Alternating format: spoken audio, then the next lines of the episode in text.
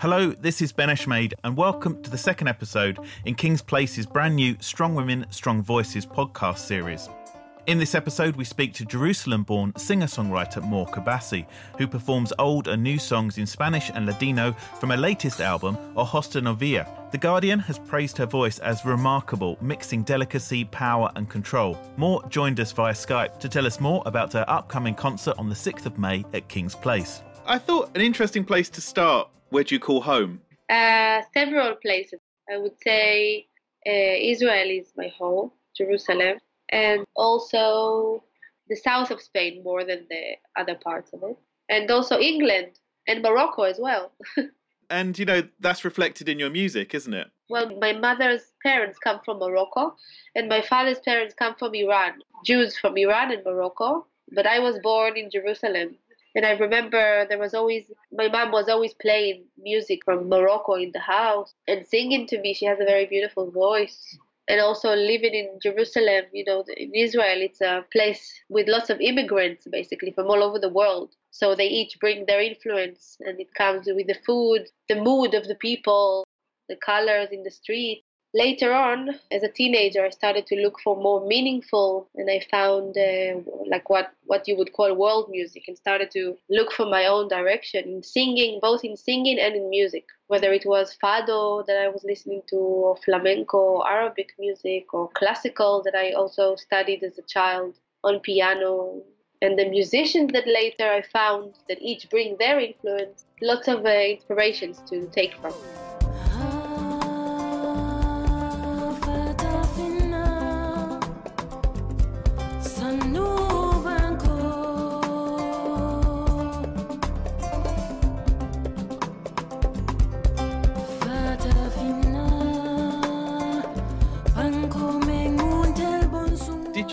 feel any pressure to sing in one specific style or tradition? I think it's interesting question because in a way when you have more choice, it's more difficult to to find your sound. You know, some some musicians they they release a CD and and you can hear the resemblance between one CD to the other because they have a very clear personal style. I had to really look for it, kind of immerse myself in many many different musical styles until in the end I had to create something of my own. So I think it's both, you know. It's, on one hand, it makes it more interesting that you have all these influences. On the other hand, more difficult because because you have a lot more choice. Was that journey continuing across the albums that you released?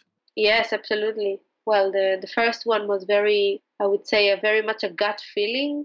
It's what I acc- accumulated from you know very very young age and things that had to come out. Singing Sephardic, mainly Sephardic, Ladino both traditional and original songs. Uh, also working with different producers on the albums. The second album had some more classical, a bit of jazz influences. The third one, I went really for Sephardic Ladino songs, but but mainly from Morocco, which is where my mother is from. Flamenco influences. I was living when I recorded the third CD, I was living in, in south of Spain. So many of the musicians that we collaborated with and the influences and the stories in the original songs that I wrote reflect some of the things that I experienced in Spain and the, being close to where there was a lot of uh, Jewish presence and you know the place where where the traditional songs were born, the language, which is basically 15th century uh, Spanish, bringing the songs back to where they belong. And, and then also I felt this when I went to Morocco. Then I bring uh, some of these songs back to where they were born because obviously the Jews that escaped to Morocco, they brought the songs there and the songs took influences from wherever they went to.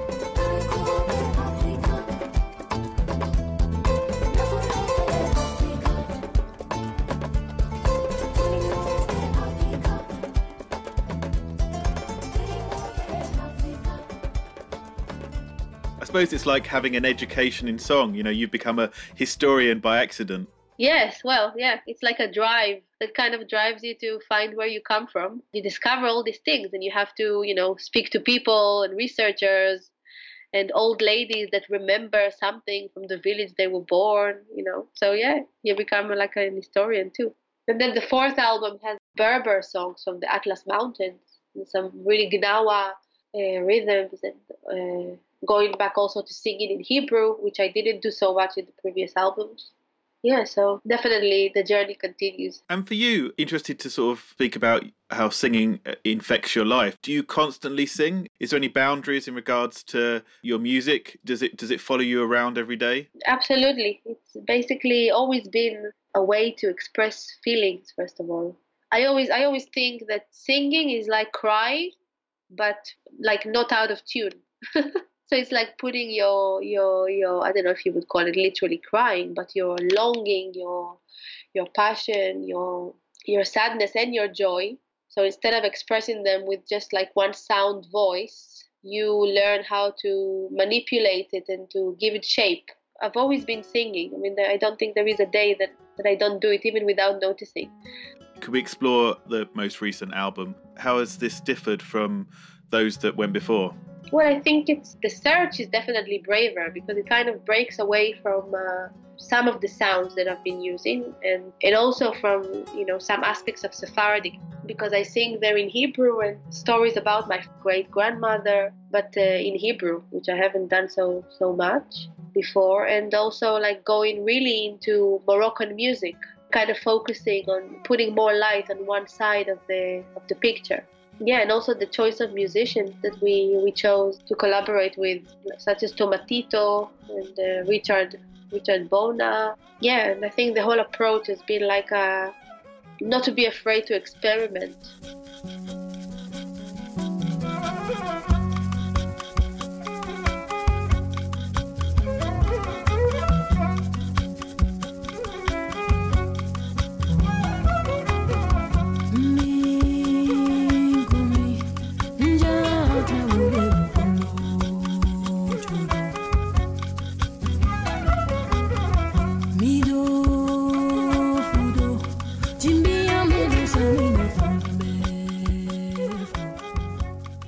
Talk about the uh, musicians that you'll be working with in London? Uh, I believe you you have a trio with you.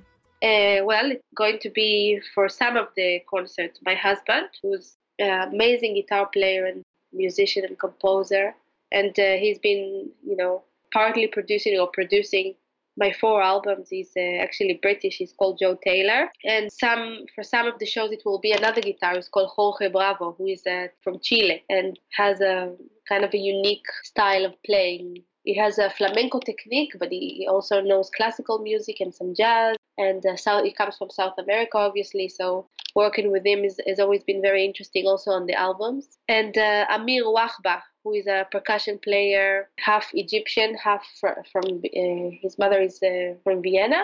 So he really brings both vibes, like the European feel, but also he very much knows and feels the Middle Eastern rhythms.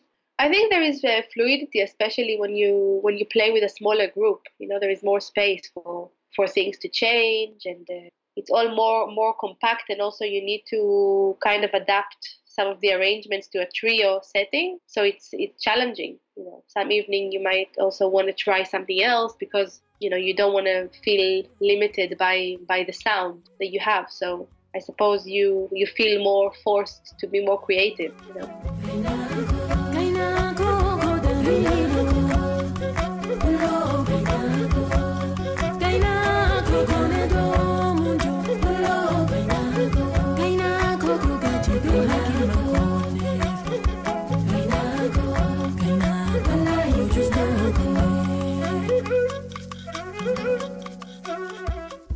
Started off by talking about where you call home.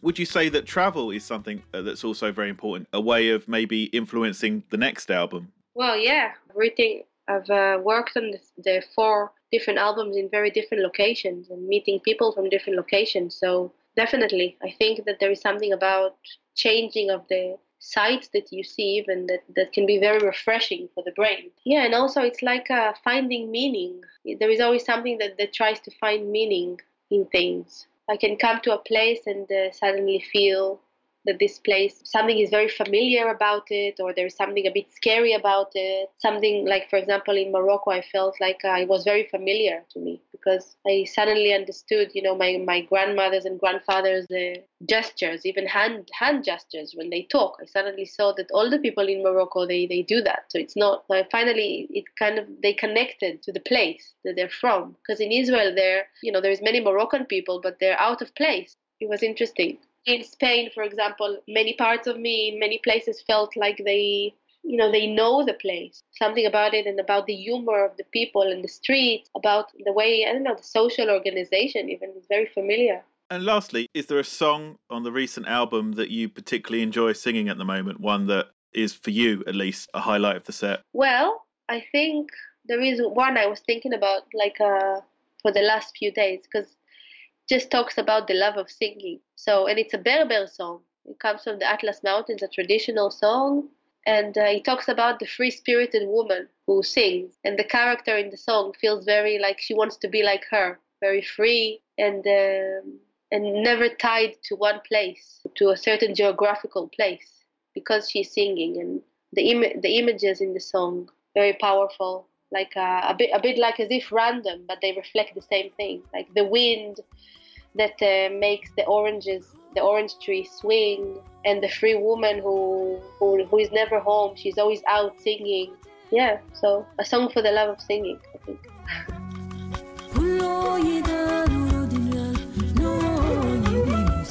Thanks to Mor for speaking to us. She performs with her trio on the 6th of May in King's Place's Hall 2. For more details, visit kingsplace.co.uk forward slash Mor Karbasi. In the next episode of Strong Women, Strong Voices, we speak to guitarist Martin Taylor and singer Alison Burns about their performance celebrating the music of Ella Fitzgerald. I think when we got together, I was already an Ella Fitzgerald fan. I used to listen to all those uh, early recordings when her voice was really quite young sounding, mm. but I loved the way that it matured into um, the voice that she's you know was known for. I'm Ben Eshmade, and you've been listening to a King's Place podcast. You can find and follow us on Twitter at King's Place and Facebook forward slash King's Place. Thanks for listening.